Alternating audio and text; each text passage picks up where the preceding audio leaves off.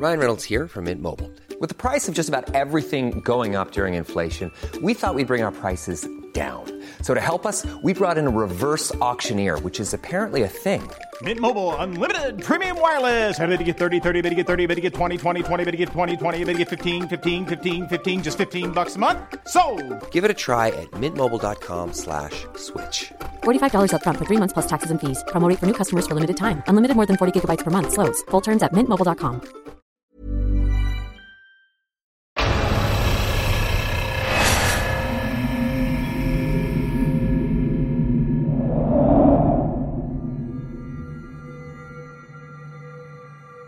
Nakaranas na ba kayo ng mga paramdam sa inyong bahay? May kakayahan ba kayong makita ang hindi nakikita ng iba? May manliligaw ba kayong engkanto? Ang lahat ng yan ay maririnig ninyo sa kwento natin ngayong araw. Mga kababalaghan sa ating tahanan na akala nating payapa. Pero ang totoo, may gustong gumambala sa atin na hindi natin nakikita. Tunghayan natin ang mga kwentong kababalaghan ng ating dalawang letter sender. Mga mukha sa dingding.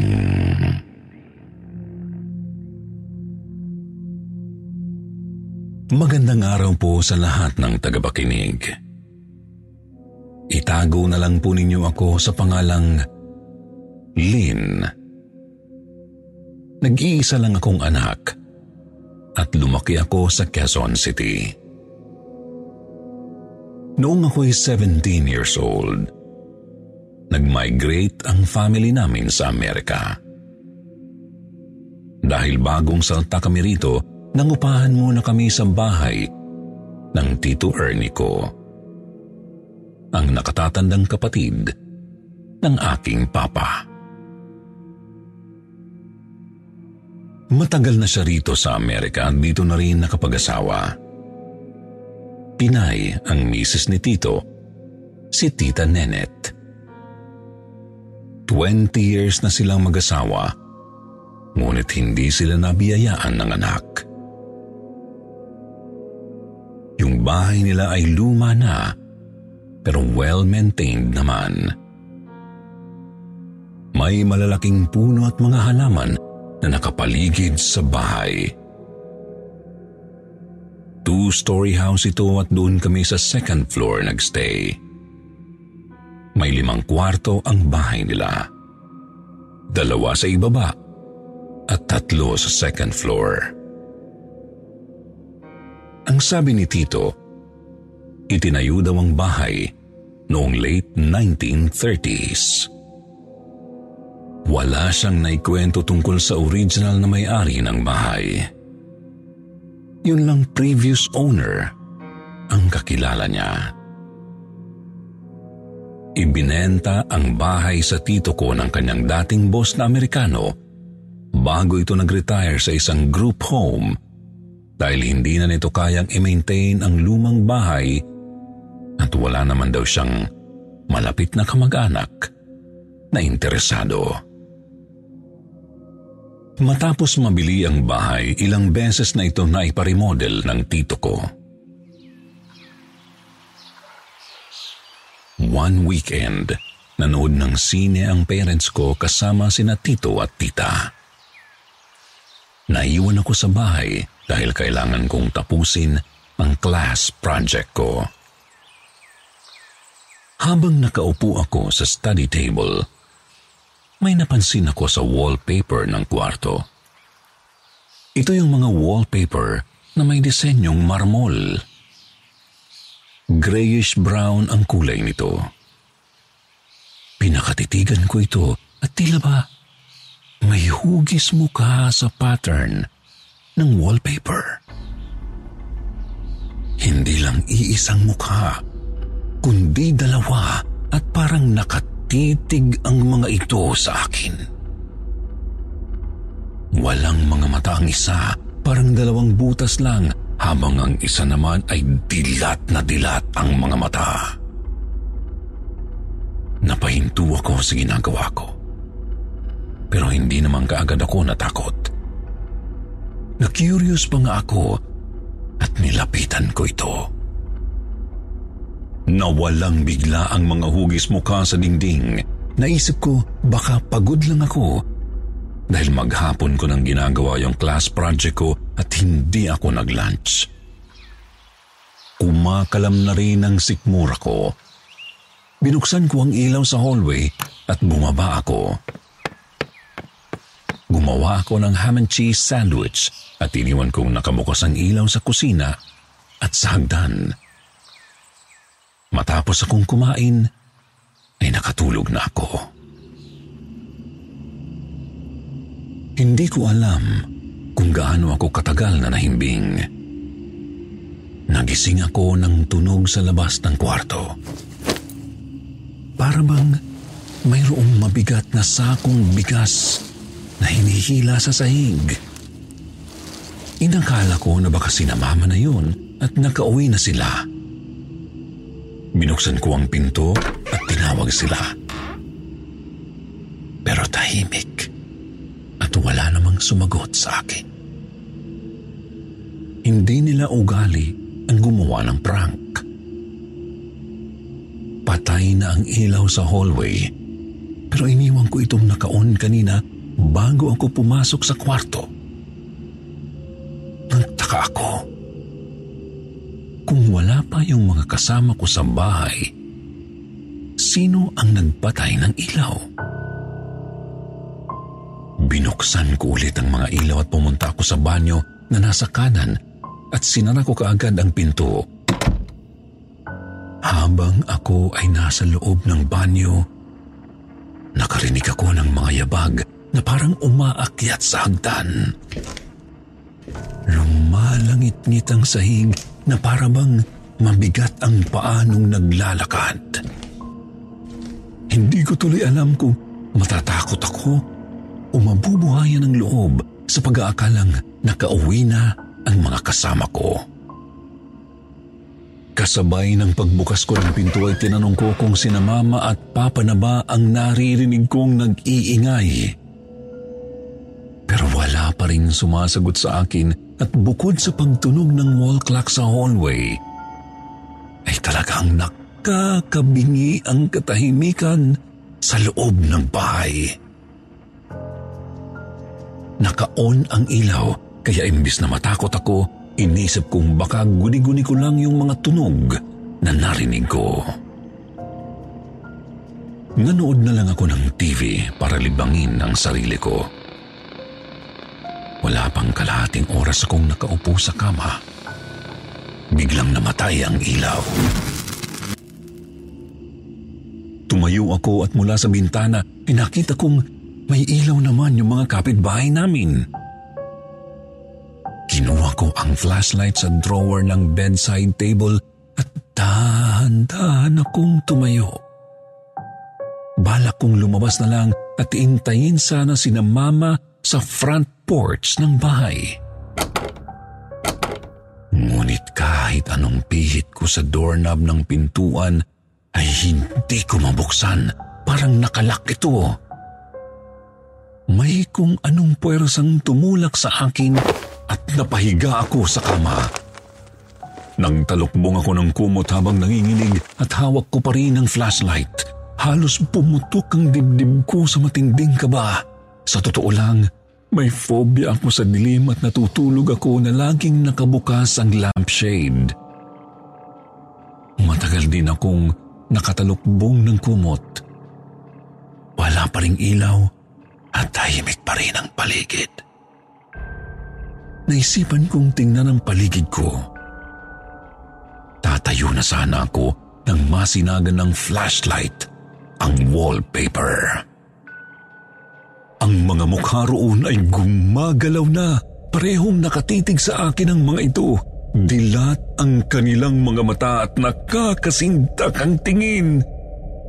Sobra ang pangangatog ng tuhod at mga kamay ko at nabitiwan ko na ang flashlight. Gustuhin ko mang sumigaw, walang boses na lumalabas sa bibig ko. Para akong naparalisado, nakatutok pa rin ang flashlight sa dingding nang bumagsak ito sa sahig. Habang tinitingnan ko ang mga mukha sa wallpaper, nag-iiba sila ng expressions. Nakangiwi na para bang tinutorture sila. Nakanganga ang mga bibig na halos umabot na ang kanilang mga panga sa dibdib. Walang kahit anong sound, kundi ang pagtambol ng dibdib ko lang dahil sa takot. Napatakbo ako sa pinto at nakalabas ako ng kwarto. Halos lundagin ko ang matarik na hagdan. Nawalan ako ng panimbang dahil sa panlalambot ng mga tuhod ko at tuluyan akong nahulog. Hinimatay yata ako sa takot dahil nang magising ako, nakahiga na ako sa sofa at nasa tabi ko na sina mama at papa. Sa awa ng Diyos, hindi naman ako nabalian ng buto. Mga bruises lang ang aking tinamo.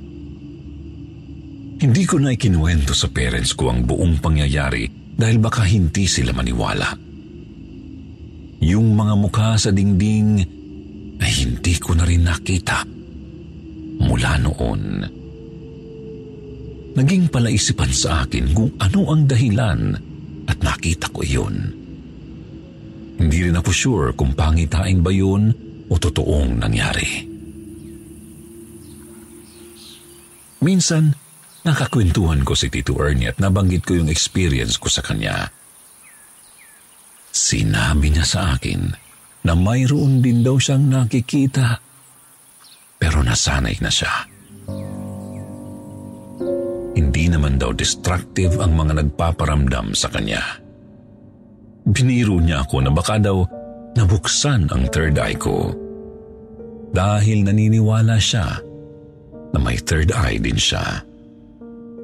Mana-mana daw yun.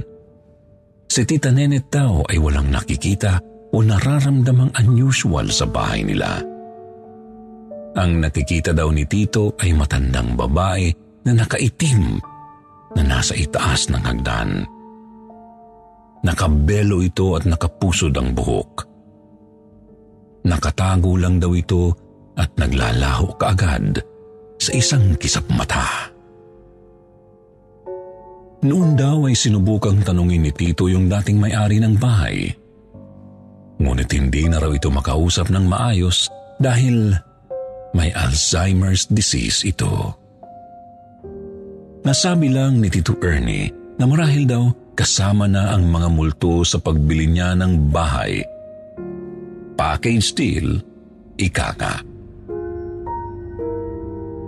Ilang buwan pa ang nakaraan, nakalipat na rin kami ng tirahan. Hindi kalakihan ang nabiling bahay ng parents ko.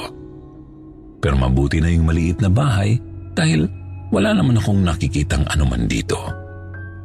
Tahimik at mapayapa ang naging buhay namin sa bagong bahay.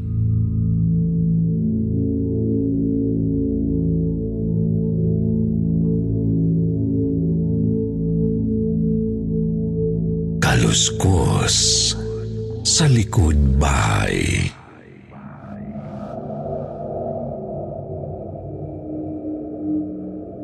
Magandang araw po sa inyo.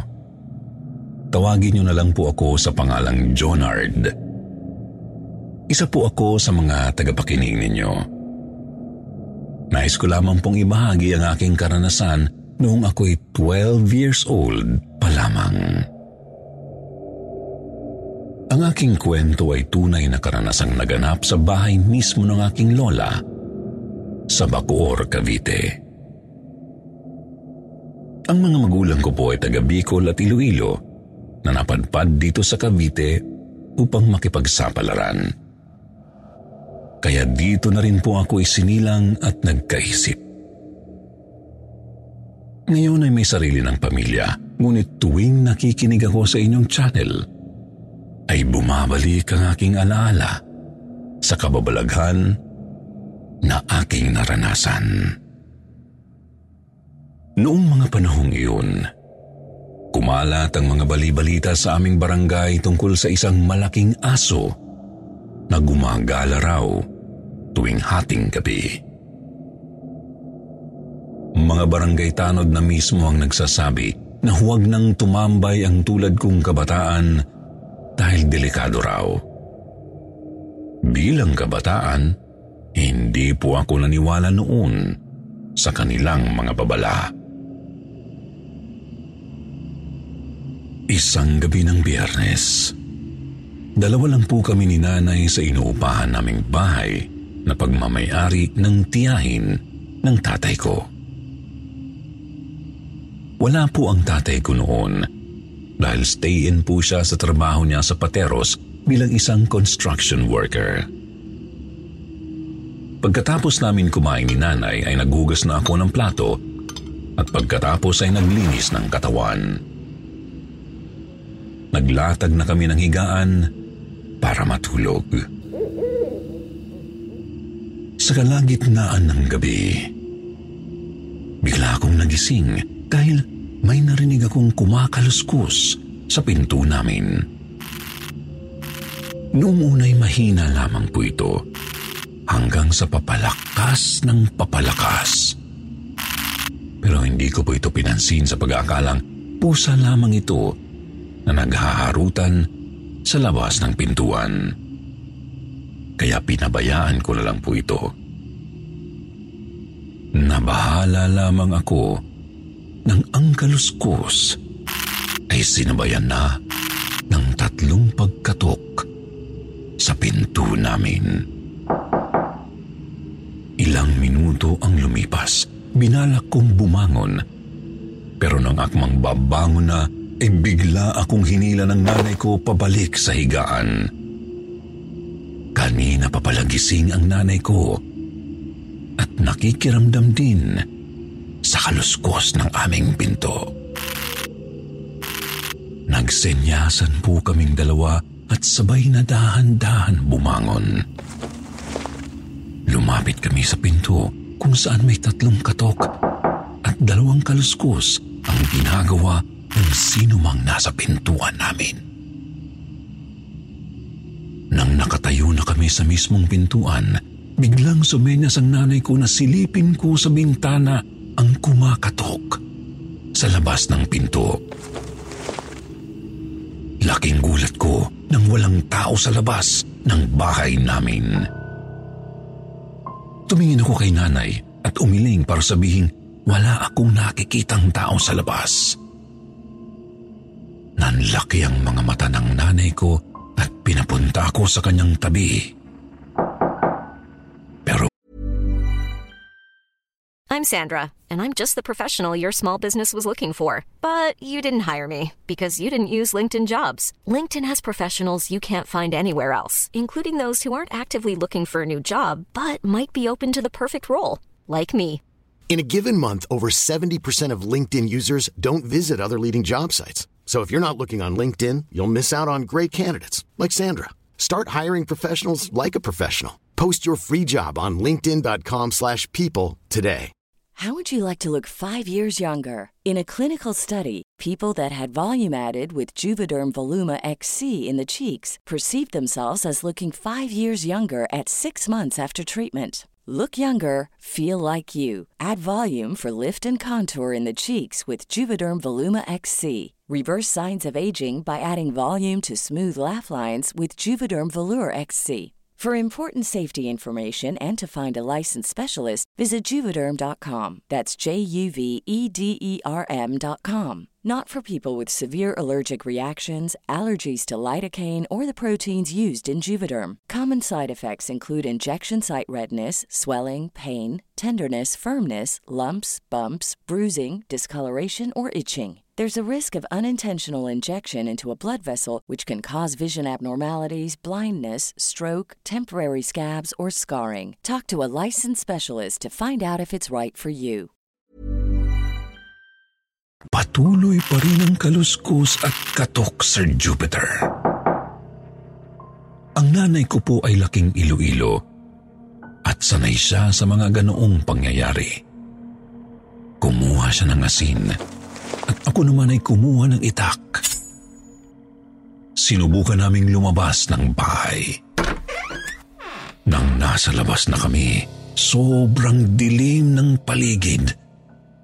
Liwanag na lang ng buwan ang nagsisilbi naming tanglaw.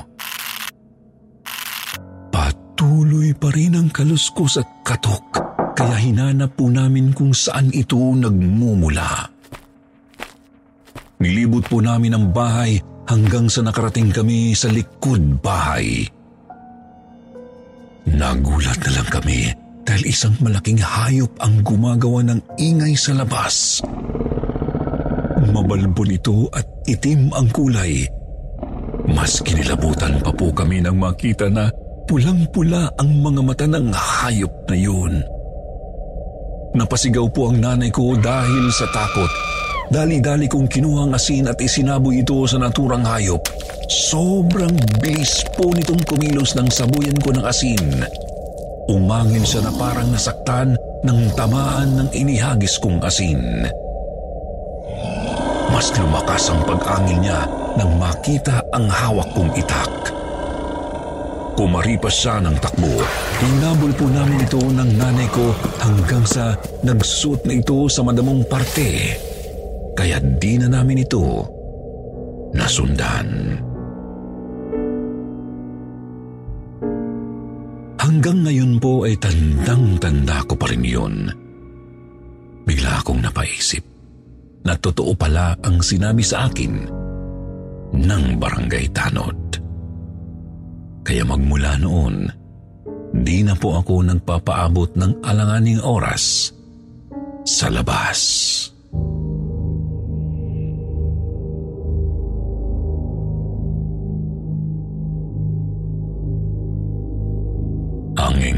Engkantong manliligaw.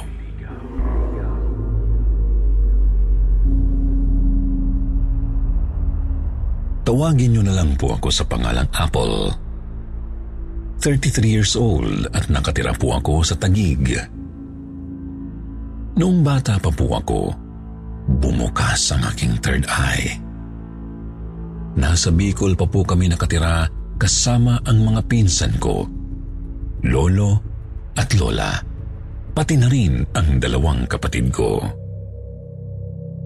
Ang lolo at lola ko na ang nagpalaki sa amin dahil nasa Maynila ang mga magulang namin. Kamamatay lang ng aking tito na kapatid ng mama ko dahil uminom siya ng lason. Niloko siya ng asawa niya at hindi niya yun kinaya. Wala po kaming kapitbahay sa Kalabanga, Kamsur dahil napaliligiran kami ng mga puno at ilog. Simula nang namatay ang tito ko, doon na ako laging nakakakita ng kung ano-ano. Madaling araw na nang magising ang lola ko dahil nahihirapang huminga ang lolo ko. Nagmamadali niyang binuksan ang pintuan para humingi ng tulong. Hindi ko alam kung kanino niya balak humingi ng tulong gayong sobrang layo pa ng ibang bahay sa amin. Nang buksan ni Lola ang pintuan, tumingin ako sa labas. May nakita akong isang lalaking nakaputi na nakatitig sa bahay namin. Nakatago siya sa may puno ng kamatsile sa may tulay malalim at parang tagusan kong tumingin ang lalaki. Kaya sa takot ko ay pumikit na lang ako. Nang dumilat ako at muli ko siyang tingnan, wala na ang lalaki sa may tulay. Hindi na rin nakaalis ang lola ko dahil naging maayos na ang lagay ni Lolo. Kinabukasan, Kumukuha ako ng minatamis na tubo sa likod ng bahay namin. Nakarinig ako na parang may sumusut-sut sa akin. Para akong tinatawag. Lingon naman ako ng lingon para hanapin siya pero wala akong makita. Hanggang sa nainis ako dahil ayaw niyang tumigil kaya sinuyod ko ng tingin ang paligid hanggang sa may puno. Nakita kong may malaking anino ng lalaki na nakatayo sa tabi ng malaking puno. Pero wala namang tao na naroon. Mula noon lagi ko nang nakikita ang lalaking nakaputi na parang laging umaaligid sa bahay namin. Palagi na rin nagkakasakit ang lolo ko sa tuwing nasa malapit siya. Matapos ang ilang buwan, umalis na po kami sa bahay na yun. Lumipat kami sa Katagbakan, pero doon na namatay ang lolo ko. Grade 1 na po ako nang kunin kaming magkakapatid ng magulang namin sa lola ko. Dinala na po kami sa Maynila. Akala ko ay magiging normal na ang lahat. Pero grade 2 na po ako noon nang makaramdam ako sa bahay namin na minsan ay may naglalampaso ng sahig. May naglalakad na wala namang tao sa itaas ng bahay. Kaya madalas po akong nagkakasakit noon. Minsan kapag nagkakasakit ako, dinadaganan ako ng malaking tao hanggang sa magdalaga na po ako. Inaalagaan ko ang mga kapatid ko kasi nagtitinda si mama. Tuwing Sabado, ako po ang naiiwan sa bahay para mag-alaga. Binigyan ako ng may-ari na inuupahan namin na isang lumang upuan at doon ko pinapatulog ang kapatid ko. Mahaba po yung upuan.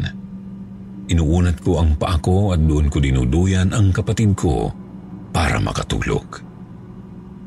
Maya-maya ay naramdaman kong gumagalaw ang upuan.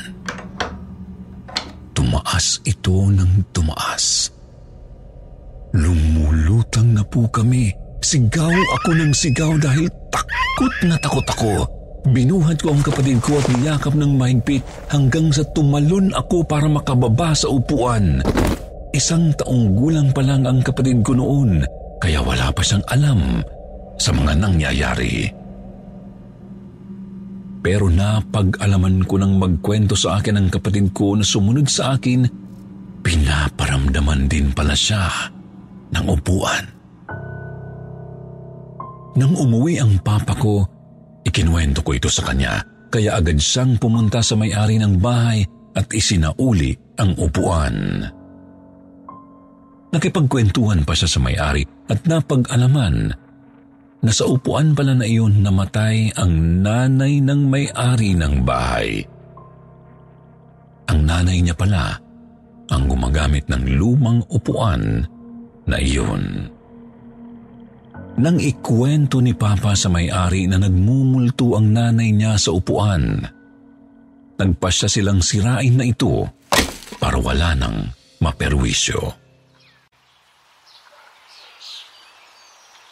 17 years old na po ako nang muling bumalik sa Bicol. Isinama ako ng pinsan ko para makifiesta sa probinsya namin.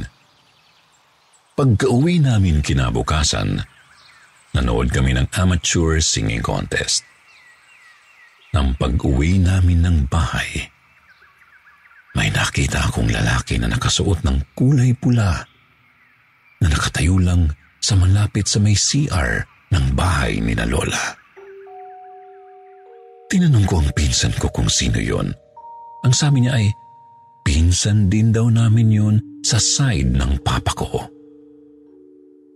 Laking gulat ko dahil hindi ko maisip kung nakita ko na ba ang lalaking yun noon. Medyo kinikilabutan lang ako sa kanya dahil parang nag-aabang siya sa amin. Nakabukod kasi ang banyo ng lola ko sa mismong bahay. Nasa likod bahay ito itinayo.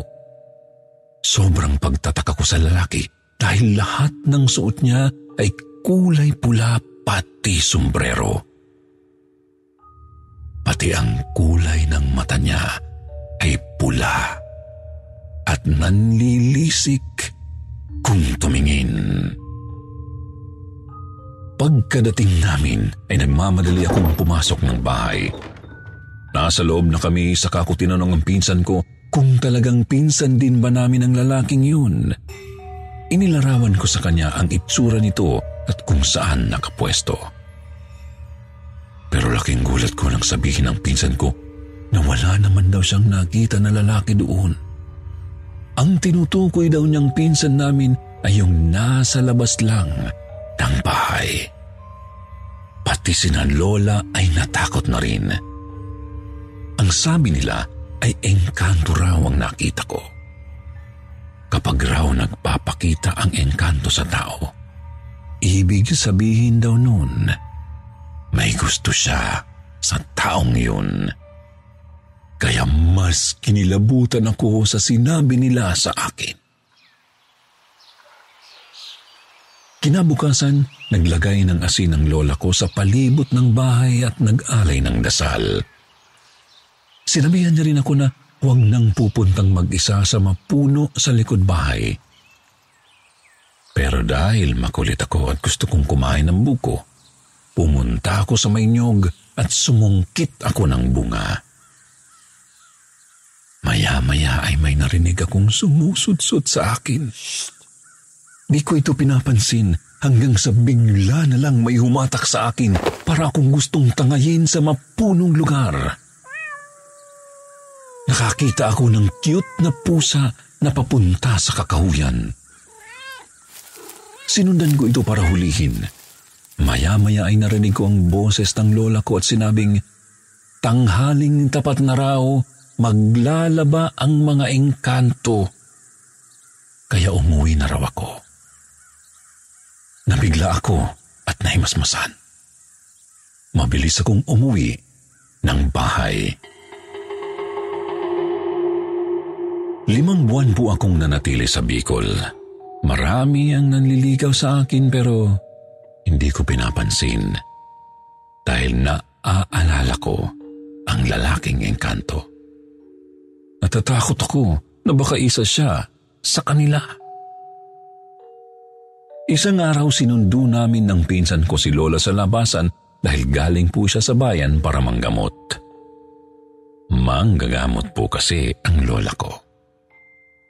Nang masundo na po namin si Lola, habang naglalakad kaming pauwi, may nakita akong lalaki sa loob ng CR. Malayo pa lang ay naaaninag ko siya. Wala pong bubong ang CR at ang tabing lang ng pinto ay tinahing sako. Kaya kitang-kita ko ang ulo ng lalaki. Nakilala ko na siya agad. Ang engkanto. Binalot na ako ng kilabot. Iniwan ko na ang lola ko saka ang pinsan ko at nang madali akong umuwi ng bahay. Pero habang palapit ako sa bahay, ay nakikita ko ang lalaki na sumasayaw sa CR na parang nang aakit. Hindi ko siya pinapansin. Ang lakas ng kabog ng dibdib ko hanggang sa nakita kong lumalabas ang anino niya sa banyo. Tiningnan ko siyang mabuti. Nakita ko ang anino niyang palaki ng palaki na parabang sinasakop ang buong lugar hanggang sa natatapakan ko na ang anino niya. Para bang niyayakap ako nito.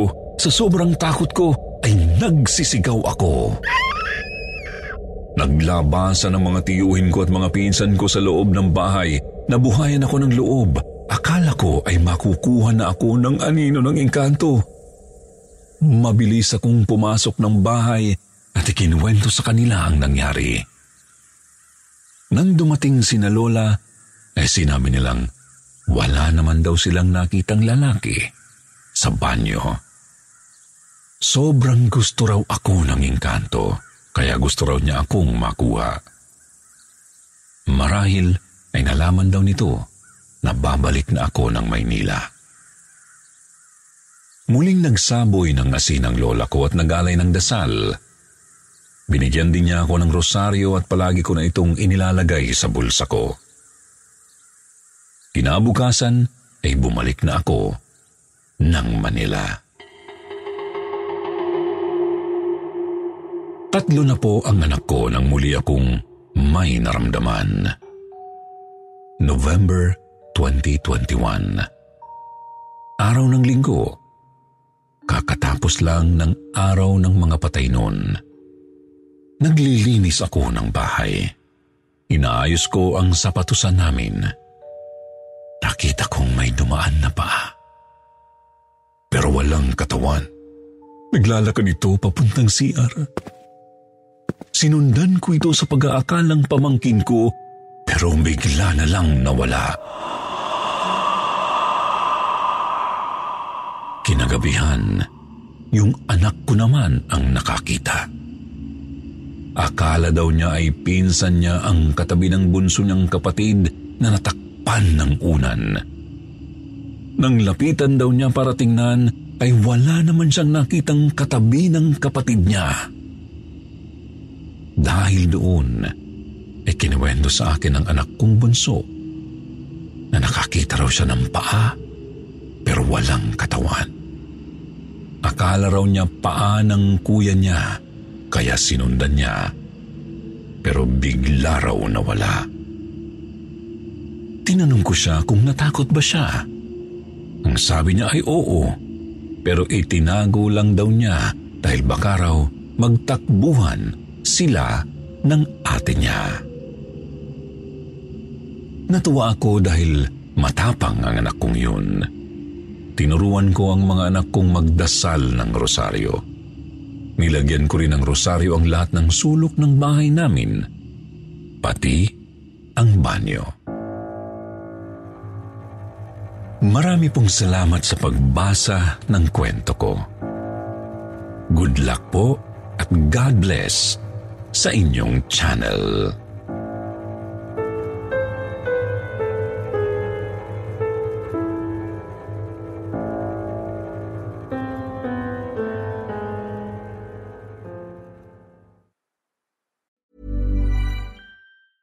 Planning for your next trip?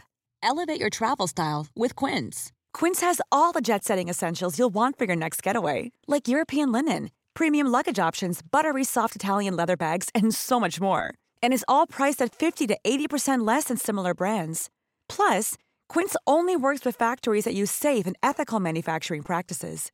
Pack your bags with high-quality essentials you'll be wearing for vacations to come with Quince. Go to quince.com/pack for free shipping and 365-day returns.